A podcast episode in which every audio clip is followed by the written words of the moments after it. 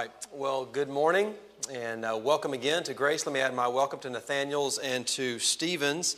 Uh, really appreciate uh, the, you guys being here, those of you who are in the room. Uh, Katie tried to be here this morning, but uh, the streets were not plowed in the city, so she is stuck in the snow. I hope she's out by the time by now. And Nathaniel filled in on 30 minutes' notice, so thank you for Nathaniel for uh, leading worship at such last minute notice. Um, but yeah, here we are Genesis chapter 16 with the story of Hagar. That's a great retelling of it. Thank you, Stephen. Well, let me uh, turn your attention to the reading of God's Word. You can either open your Bibles to Genesis chapter 16. It's printed for you in the bulletin, um, or it's on the website. You can click through, and it's right there. So, Genesis chapter 16. This is this is God's Word.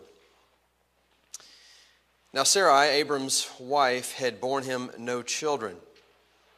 She had a female Egyptian servant whose name was Hagar. And Sarah said to Abram, Behold, now the Lord has prevented me from bearing children. Go into my servant. It may be that I shall obtain children by her.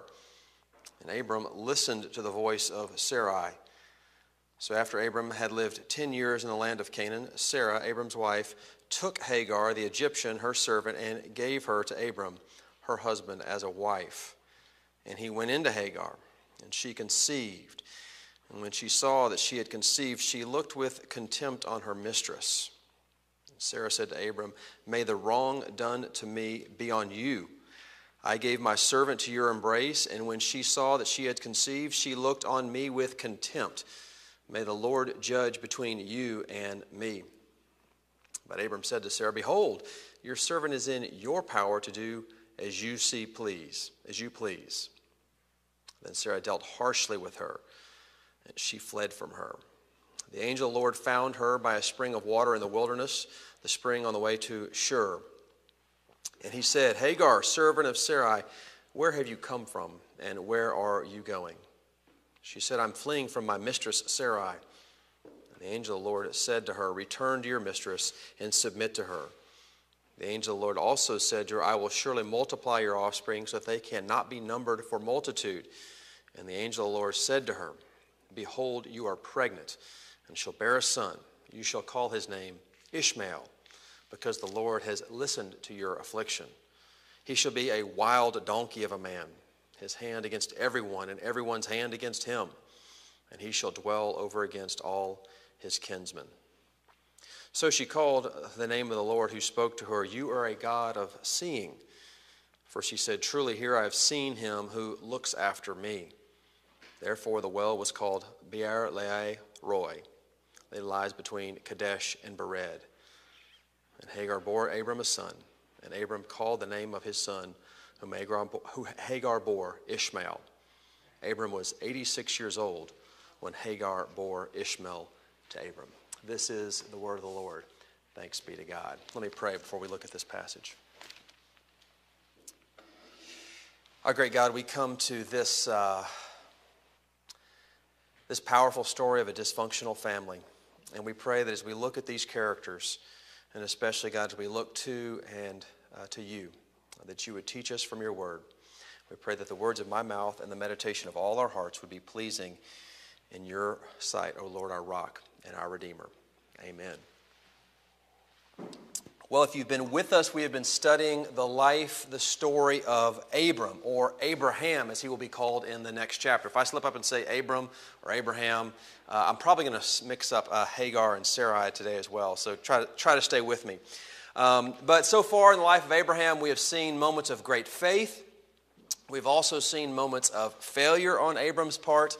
And last week, if you were with us, uh, Nick Perrin, president of TEDS and Trinity International University, was with us preaching uh, and appropriately, he said in Genesis 15 that that is a top 10 chapter in the Bible. If you were to rank the, you know, have a list of top 10 chapters in the Bible, that Genesis 15 would be in uh, that, that top 10 list. And that's certainly true.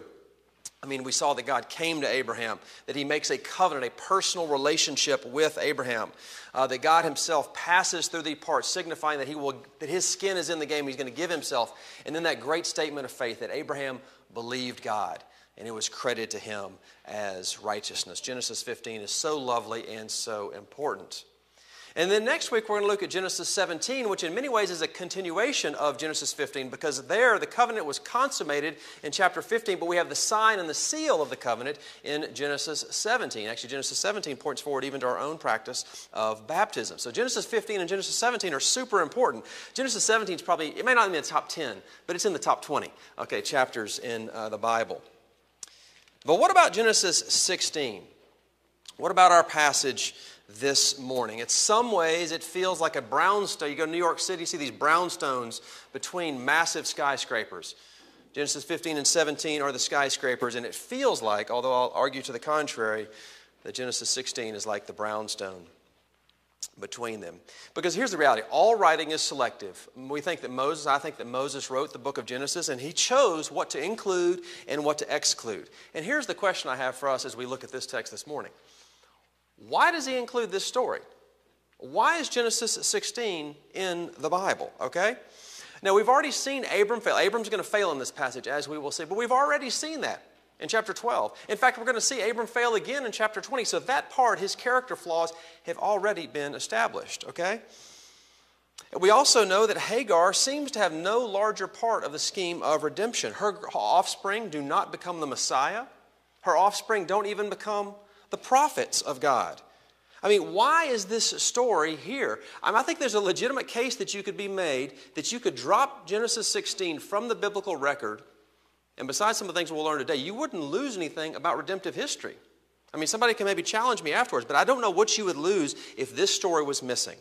So, why is this story, why is Genesis 16 in the Bible? What is it that we can learn? Why? It's very intentional. The writers obviously put it here. What is it that he wants us uh, to learn? And so, what I want to do this morning is to get to that question of why is this story here. I simply want to look at the four characters in this story. This is, in some sense, profiles and faith and failure. I want to look at the four characters of this story and see what the author has us to learn. And so, first, let's look at Sarah. Sarai, Sarah, Abram's wife. And the first thing we learn about Sarah, and we already know this a little bit, is that she is unable to have children. That's what we learn in these opening verses. And that would have been a source of deep pain and deep shame, especially for a woman in the ancient Near East, where the only thing that mattered to her in that time, that gave status and worth to her life, was the ability to bear children, specifically sons. And she is unable to do that. From verse 3, we know that this is 10 years after this whole Abram and Sarah saga, saga has begun. We know from chapter 17 that Sarah would be 75 years old at the time of chapter 16. 75 years old. So imagine this for the last 10 or 11 years, uh, excuse me, 10 or 11 years before this story, God had appeared to Sarah's husband, not to her, note. God never speaks directly to Sarah that we have on record. But he speaks to Sarah's husband and says to Sarah's husband, Abram, move to the land of promise. And so Sarah, she follows her husband to the land of promise. She gives up her home life, she gives up her friends, she gives up her status, she gives up everything. Goes to a place where she has no status, doesn't even know the language. And now it's 10 years later. She's now 75 years old, past childbearing age. She's given up everything. And to her mind, she has gained nothing. It is not hard to imagine that she is angry and or in pain. And then there's this socially accepted practice, practiced in the ancient Near East, archaeological records attest to this, that is socially acceptable. There's this practice for a woman to give her servant girl to her husband, and the child of that union would be the legitimate heir. And in an age where the only inheritance that mattered was children, to do what she did was the common thing. It was the sensible thing. What Sarah does is sensible, okay? But the problem is, it's not trusting God. Sarah is not willing to wait upon the Lord, and that is her sin. Look with me at verse 3 and hear closely these verbs. Verse 3 Sarah took Hagar, the Egyptian, her servant, and gave her to Abram, her husband. Does that language sound familiar?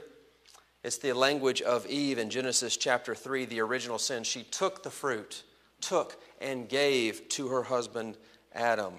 This is an echo of the original sin.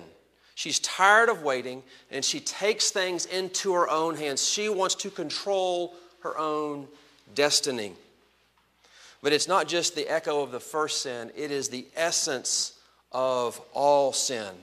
Not trusting God's goodness, not trusting God's promise, not trusting God's timing. You see, Sarah's sin is a failure of patience. And even beneath a failure of patience, it is a failure to trust God in His timing, in His promises, in His goodness.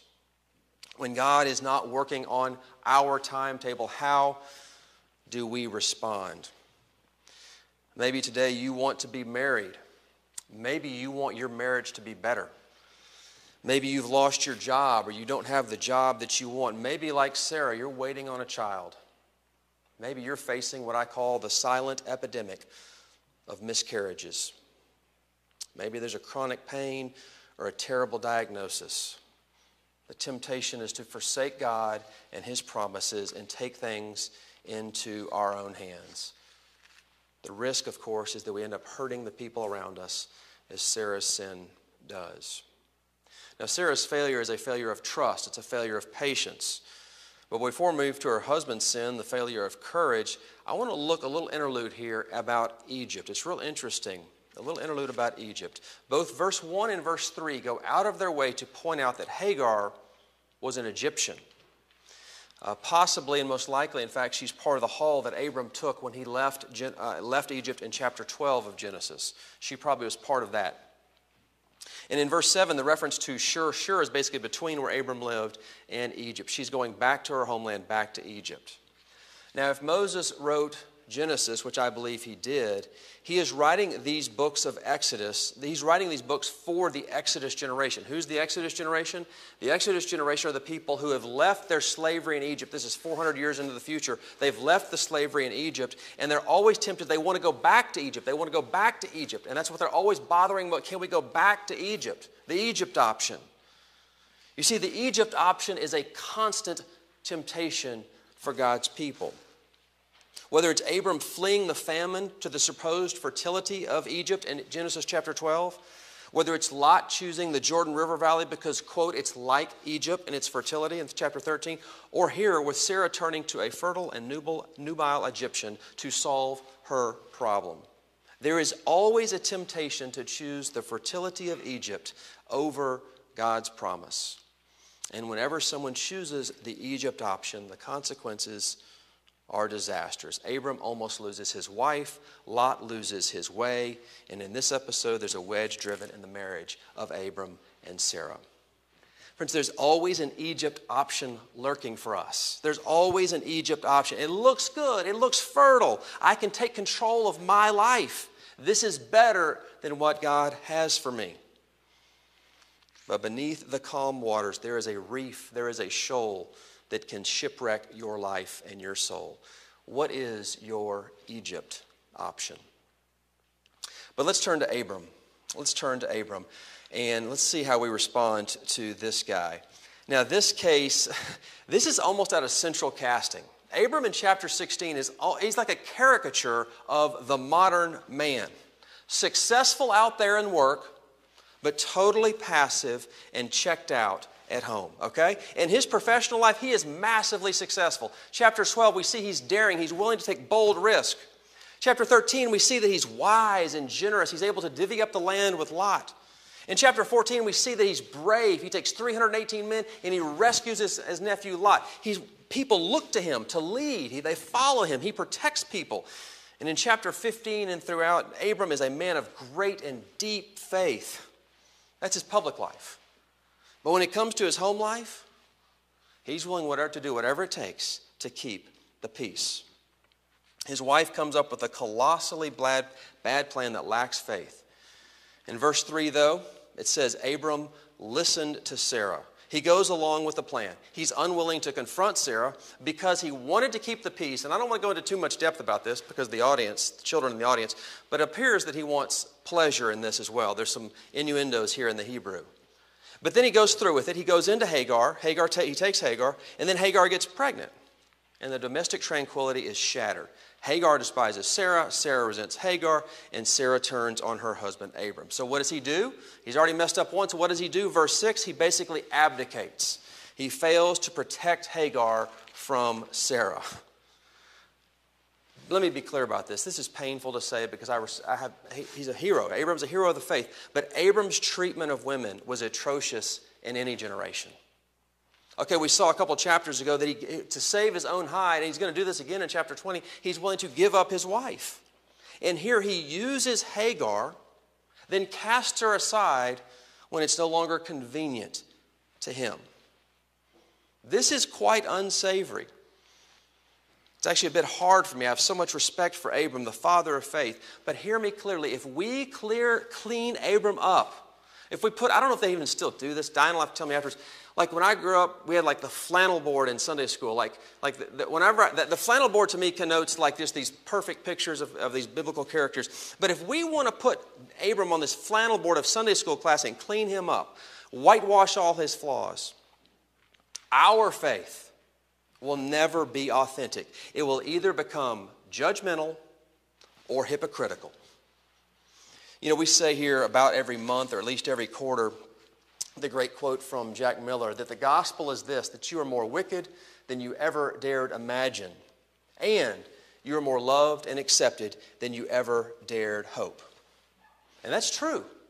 But it's not just true for you, it's true for the person sitting next to you right now, and it's also true for our heroes, including Abram.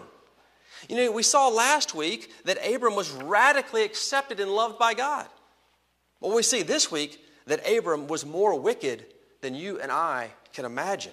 Casting aside this woman, unwilling to protect her, use her, and then throw her aside. Alice and I, my wife and I, we watched a uh, we watched a Tom Hanks movie this week, and Tom Hanks he kind of plays the every same, same character in every movie. He's like America's dad, right? And I, as I was watching, I was like, he never plays a bad guy. He never plays a villain. I mean, I th- and I think secretly we kind of all think we're you know Tom Hanks characters, right? We're basically good people. You know, we're Forrest Gump or Fred Rogers, and we think Abram's like that. So I actually went a step further. I actually Googled I, Tom Hanks, good guy. I just I was like, and I found this interview he did with an Australian paper several years ago. And Tom Hanks basically said that he's not willing to play a villain. And it's not for all the reasons you say, it's just not in me, but he also went on to say it's because when he was young, he learned that the way for him to get ahead, to get an advantage, was to seduce and manipulate people with his charming personality. I love the honesty. Tom Hanks is saying, I'm manipulating you, I'm seducing you which is to say that Tom Hanks, the man, knows that he's not as good as Tom Hanks, the character. He admits in his real life that he is a manipulator. A couple of applications. First, are you willing to face your shadow side, even the ways that you use your personality to interact with the world to your advantage? This is not going to totally make sense, and some of you need to challenge me and talk to me about this afterwards. But at some level, Christian growth, you have to learn to repent of your own personality, your way of interacting with the world, because we all come into the world, even with the way we enter a room, in a way that we're going to try to turn it to our advantage, the way that Tom Hanks talks about. We all do that. And if you don't admit that about yourself, you'll never fully understand the gospel. And if you think that you, that if, you know, if you, you must realize, let me say it this way, if you must realize that given the right circumstances, and time, you would do the same thing Abram did. As awful as it was. And if you don't believe that about yourself, you'll never fully understand the gospel. It'll never get deep down into your soul. I was talking to a friend a while back about a pastor who had uh, fallen into grievous sin and shipwrecked his faith, his family, his church. It was, it was really bad. And, and uh, my friend said, they said, I would never do that. And I just, be, be careful what you say. When we see other people fall, do terrible things like Abram does here, it ought to scare us for what we are capable of. So that's the personal application. Let's talk about this corporately just a second. I want you to remember this. At this moment, Abram and Sarah, in all the world at this moment, they, they are the people of God. They are the church at this moment. And it's their behavior that drove Hagar into the wilderness. It's their behavior. The church of God drove Hagar into the wilderness. You see, the biggest obstacle most people have to becoming Christians is the church. In the church, we should be a place where broken people can find fellow strangers, strugglers, who will support them and encourage them, not judgmentalism and self righteous. You know, I think about that great, I was reading this morning uh, about God's call to us to care for the widow and the orphan. Abram didn't do that. This is a widow and an orphan, and he does not care for her. So we've seen the impatience of Sarah, we've seen the cowardice and the pleasure seeking of Abram. Let's look now to Hagar. So we see Hagar, she treats is treated horribly by Sarah and she flees, verse 7, towards Egypt to Shur. Now, she's a strong and defiant woman. She is no angel. As, as her son will be, verse 12, a wild donkey of a man. She is strong. Uh, but she's pretty remarkable. Let me highlight two things about Hagar. Uh, the first is this, verse 8 God calls her by name. And I read one of, the, one of the commentators said something remarkable. In all of not just the Jewish scriptures, but in all the ancient Near East, this is the only time that a woman is directly addressed by the deity. It's fascinating. But second, in her position of powerlessness, in her position of no privilege, lacking privilege, this allows her to see something that others, in this case Abram and Sarah, don't see. Namely, that God sees her and has compassion She's able, because of her destitution, because of her plight, she's able to see things that other people aren't able to see. Stephen talked about this. Angel, at the angel's command, she names her son Ishmael, which means God hears me, but she's not done yet. God hears me is their name of her son. Then she gives God a name. I love who gets to give God a name. She gives God a name at the end of verse 10, El Roi in the Hebrew, or here, you are a God of seeing. But she doesn't stop there. Then she calls the well where all this happened Beer Lahai Roi, which means the well of the living one who sees me. It's her destitution that allows her to see what Abram and Sarah can't see at this moment, and that is that God sees Hagar. God hears Hagar, sees and hears her. But that's not even the most remarkable thing in this passage. The most remarkable thing is at the end of verse 13, it indicates that she has seen that she has seen God. Verse 13, so she called the name of the Lord and spoke to her. You are a God of seeing. We've talked about that. For she said, Truly here, I have seen him who looks after me. I have seen him who looks after me. Now, honestly, that phrase is a little embarrassing for commentators. What can that mean? Because God says in Exodus, if you know the Bible, you know that God says, No one can see me and live. And yet here is Hagar saying, He has seen me, and I have seen him. What does it mean when she says, I have seen God? I don't know. I really don't know. But at the least, it means this Hagar has a palatable sense of the reality and the presence of God. At the risk of name dropping, I was on a Zoom call with about 10 other pastors and uh, one of my heroes, Tim Keller, uh, last week. And some of you may know if you kind of follow social media, Tim has been diagnosed with stage four uh, pancreatic cancer, which is most likely uh, going to eventually kill him. He did say on the call uh, that he is doing quite well uh, at this moment, um, but it, you know, this is likely what will, will kill him. Hopefully, it's years, even decades in the future. But you know, death and the prospect of death is the ultimate loss. It's the ultimate loss of privilege and of power. And one of the other pastors on the call said, What have you learned from your diagnosis? And he said, First, something about focus. It's easy when the prospect of death wonderfully concentrates the mind. You're able to say no to things. But he also said, Communion with God. He said, I wrote a book on prayer.